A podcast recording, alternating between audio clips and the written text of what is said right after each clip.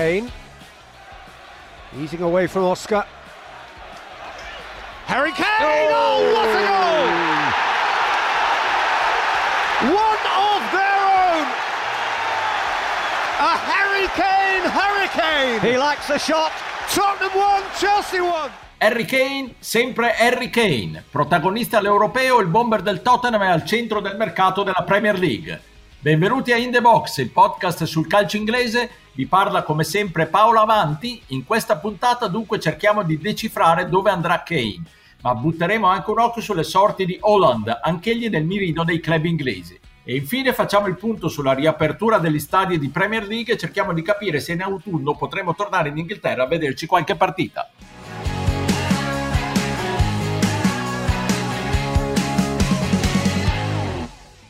Where is our player? That's period. No, no need to talk about anything else. Kane è un giocatore del Tottenham, avete sentito il tecnico degli Spurs, Nuno Espirito Santo, non ha lasciato dubbi, ha detto è un giocatore del Tottenham, punto, ma l'attaccante inglese resta comunque al centro del mercato. Ne parliamo con i miei abituali compagni di viaggio, Stefano Cantalupi, ciao Stefano. Ciao, ben ritrovati a tutti. E da Londra, Pierluigi Giganti, ciao Pierluigi. Ciao a tutti. Allora, sostanzialmente sono tre le squadre dove potrebbe finire Kane. Restare agli Spurs, andare al Manchester City, che sembra essere in pole position, o finire allo United. Cerchiamo di capire che impatto avrebbe su queste tre squadre. Pierluigi, immaginiamo Kane alla corte di Guardiola. Non facciamo neanche iniziare la Premier League perché sappiamo alla fine chi, chi, vincerà, giusto? Giustissimo. In realtà però al City con uh, l'abbandono di Aguero una punta centrale di sicuro manca, anche perché Jesus non mi sembra che goda della massima stima di Guardiola e potrebbe addirittura essere in, in partenza. Quindi eh, l'opzione falso 9 che il City ha utilizzato l'anno scorso con De Bruyne o Bernardo Silva tra le linee è eccellente per alcune partite, però non credo che possa essere una soluzione di medio termine. Ed ecco che Kane cadrebbe a fagiolo perché ha 27 anni, è vero, è fisicamente un po' logoro, ha le caviglie fragili, però insomma può garantire come minimo, secondo me, ancora 3-4 stagioni al massimo livello. E il numero di gol che Keynes ha segnato nella sua intera carriera al Tottenham è sempre stato superiore al tasso di expected goals. Cosa vuol dire questo? Che anche quando eh, in situazioni in cui mediamente non ci si attenderebbe un gol, invece lui riesce a mettere la, la palla dentro, che ovviamente per un attaccante è, è, è parecchia, è una qualità assolutamente fondamentale. E, poi sia il Tottenham sia in nazionale ha dimostrato di riuscire anche ad arretrare un po' il, il suo raggio d'azione e rimanere comunque determinante come, come assistment per cui penso che un Kane ulteriormente forgiato dalla sapienza tattica di Guardiola sicuramente fa venire l'acquolina in bocca ai supporter del, degli Sky Blues perché immaginiamoci interscambi e fraseggi di giocatori del calibro di Mares, Foden, De Bruyne, Sterling, insomma soltanto a nominarli credo che anche gli avversari più agguerriti mettano la coda tra le gambe. Ecco, esattamente, quindi forse speriamo di evitare questo passaggio di Kane a Manchester City, non ce ne vogliano i tifosi del City. Dall'altra parte della città c'è lo United che tra l'altro ha appena ufficializzato l'arrivo dopo Sancho di Varan, come avevamo anticipato nel nostro podcast.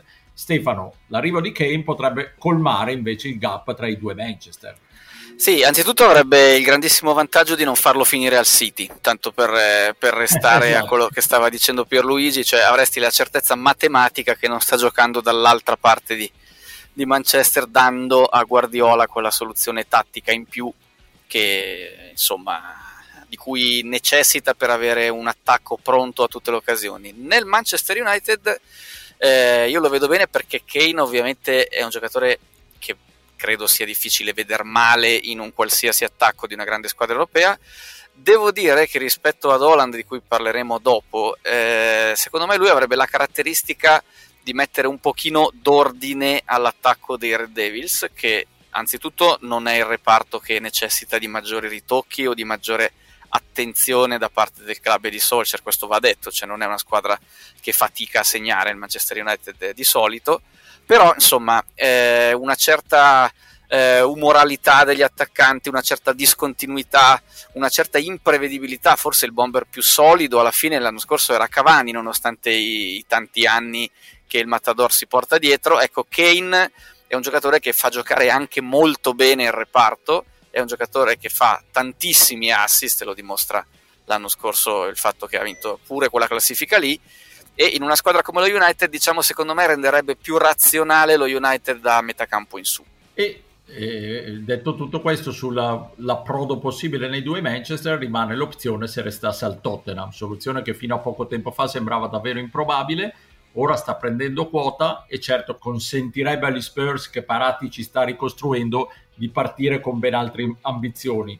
Inutile dire che se fossi nel dirigente della squadra londinese farei carte false per tenerlo, la coppia Kane-Son è stata fenomenale in questi anni, come dicevi tu Stefano, Kane e Son si sono trovati tra gol e assist, sono stati veramente una coppia perfetta.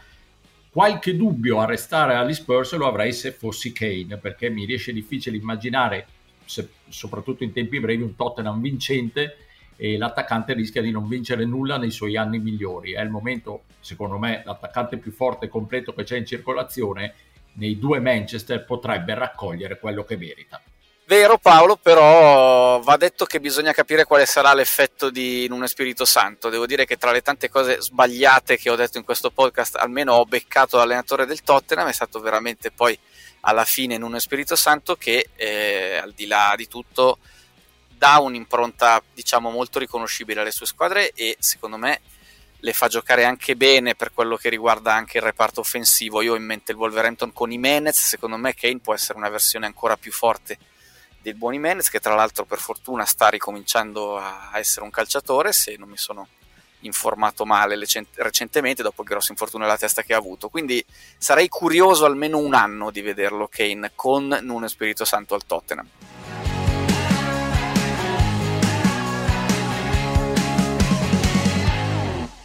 news coming up every day and they are going to talk that yeah Chelsea maybe want to spend uh, 75 million euros for you it's a huge. Of course, uh, you know, it's not like I get things with me every day. Uh, before yesterday, I didn't speak with my uh, my agent in one month, so uh, yeah, I think you have the the answer there. I I don't really care too much about that, but uh, yeah, it's true. It's uh, it's a lot of a lot of money, so I hope it's just rumors, to be honest, because that's a lot of money for a person. Avete sentito al giornalista che gli ha chiesto cosa ne pensa del Chelsea che sarebbe disposto a sborsare per lui 150 milioni di euro. Holland se la cava con una battuta anche un po' naif dicendo che spera di no perché sono troppi soldi per una persona sola. L'attaccante norvegese ha detto che non vede il suo agente Raiola da un mese, i dirigenti del Borussia hanno ribadito che il giocatore resterà a Dortmund, noi ci crediamo poco, non basta certo questo per mettere a tacere tutte le voci di mercato e allora anche per il giovane attaccante norvegese cerchiamo di capire dove potrà andare e come sarebbe l'inserimento nelle pretendenti alla, al suo acquisto. Si parla del, del, Chelsea, si parla dello United e ancora una volta si parla del solito City. Io eh, chiudo subito l'argomento City ribadendo che se arriva Holland possiamo chiudere baracca e seguire la Premier League solo per il secondo posto anche se questo discorso vale sicuramente di più con l'arrivo di Kane. Il norvegese va ancora svezzato ad altissimo livello, è fortissimo indubbiamente, ma dovrà sicuramente avere un periodo di ambientamento in Premier League che potrebbe non farlo rendere subito al massimo. Però diciamo che sarebbe un altro acquisto che farebbe pendere la bilancia del, a favore della squadra di Pep Guardiola. Invece, Pierluigi, come vedi l'ipotesi Chelsea? Beh, bene, nel senso che il Chelsea ha, ovviamente ha vinto la Champions, però non dimentichiamo che in campionato ha segnato 58 gol, eh, non il miglior attacco della Premier, miglior marcatore del Chelsea, Jorginho. Quindi qualcosa che non funziona chiaramente a quel livello c'è. Werner ha mostrato sprazzi positivi, ma sotto porta ha palesato un'insicurezza preoccupante. Eh, tra Tuchel e Abraham chiaramente non c'è intesa. Havertz è un giocatore meraviglioso, ma non è il cannoniere da 20 reti a stagione. Ecco allora che a mio avviso uno stoccatore implacabile come Haaland, che eh, non dimentichiamo, ha segnato 57 gol su 59 presenze, è vero, con la maglia del Dortmund, quindi in Bundesliga e così via, però eh, gira quasi a un gol a partita. Lui secondo me sarebbe il, il finalizzatore perfetto, concreto della manovra che, talme, che, che, che talvolta è un po' sfarfallante no? dei blues. Il norvegese secondo me porterebbe la sua fisicità devastante, i 194 cm, gli 88 kg, ma poi non solo il fisico, anche la cattiveria, il vigore agonistico, che a mio avviso regalerebbero quella, quella ferocia a, a un team che a volte è sembrato fin troppo docile, mm, tecnicamente sicuramente molto dotato, però senza quella spietatezza che invece è tipica dei, dei serial killer. Quindi secondo me sarebbe davvero il, la pedina giusta per andare a completare un mosaico in, dalle parti di Stanford Bridge che promette molto bene. E invece Stefano, piazzaci Holland nel tuo United e poi dici se preferisci lui o Kane, o tutte e due magari. Eh, insomma, diciamo che io non so che portafoglio tu abbia, eh, il mio non è sufficiente per avere tutte e due, quello dello United ovviamente per un discorso molto lungo di operazioni economiche che consentono a livello di cartellino ai Red Devils di muoversi con una certa eh, tranquillità, nonostante la crisi del calcio che, che, ha colpito un po' tutti, compresi loro, però insomma loro forse possono sognare in grande, tutti e due sicuramente no, abbiamo parlato prima di Kane nello United e Holland invece è un po' l'opposto secondo me rispetto a Kane, è un atleta mostruoso in una squadra che ha già grandi atleti, quindi secondo me prenderlo significherebbe la rinuncia totale a, a qualsiasi forma di, di, di, ragionamento in attacco, ma eh, diciamo secondo me andrebbero sul, sul macinare gol, gol su gol, chilometri e chilometri, muscoli su muscoli, scatti su scatti, diventerebbe una squadra secondo me fisicamente incontenibile e, e cercherebbe, io credo, in questo modo di andare all'assalto della tecnica, del palleggio e tutte le doti che ha il City, eh, opponendo una grande fisicità, cosa che devo dire l'anno scorso è già riuscita almeno in uno scontro diretto, quindi sarebbe semplicemente accentuare questo perché parliamo di un giocatore fuori categoria nel fare queste cose qui. Sarei molto curioso di vederlo allenato dal suo connazionale per vedere se tra i due norvegesi può, diciamo, può scattare una scintilla tecnica mentale non lo so perché Holland non mi sembra il giocatore che ha bisogno diciamo, di essere caricato o, o come dire formato da quel punto di vista io chiudo su di lui dicendo che secondo me lui ha scelto la squadra perfetta per decollare. In tanti si sono chiesti come mai sia andato a, a, Dortmund. Secondo me il Borussia è la squadra perfetta per uno come Holland nell'età di Holland. Potrebbe forse farci un altro anno, per come la vedo io, eh, però è anche vero che è maturo insomma, per vederlo nel calcio delle Super Big.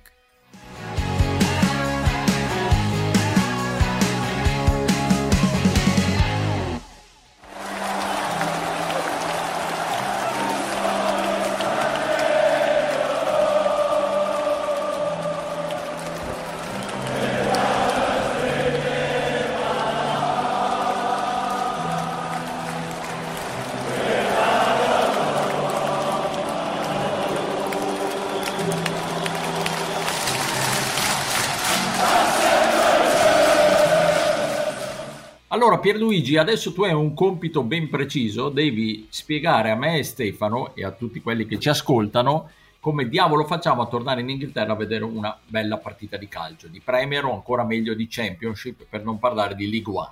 Eh, non è semplice Paolo perché le cose cambiano da un giorno all'altro, comunque ci provo, nel senso che allora, una, una, certezza è che gli stadi in Inghilterra riaprono completamente, a capienza completa. Quindi questa già è una gran bella notizia.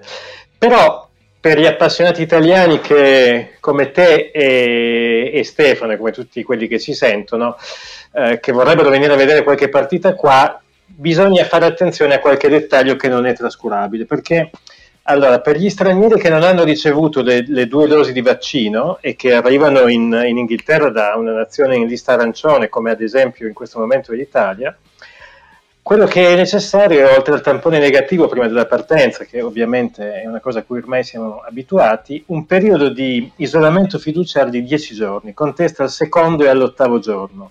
Quindi vuol dire arrivare 10 giorni prima dell'inizio della partita, che mi sembra una situazione abbastanza complicata. Invece per i doppio vaccinati, secondo una procedura che è in via di definizione ma che dovrebbe entrare in vigore lunedì prossimo, sarà sufficiente fare il canonico tam- tampone prima della partenza e un test PCR, che qui comunque non costa poco, parliamo di un centinaio di sterline, al secondo giorno inglese, però non c'è quarantena, per cui sostanzialmente appena si arriva si può andare a vedere la partita.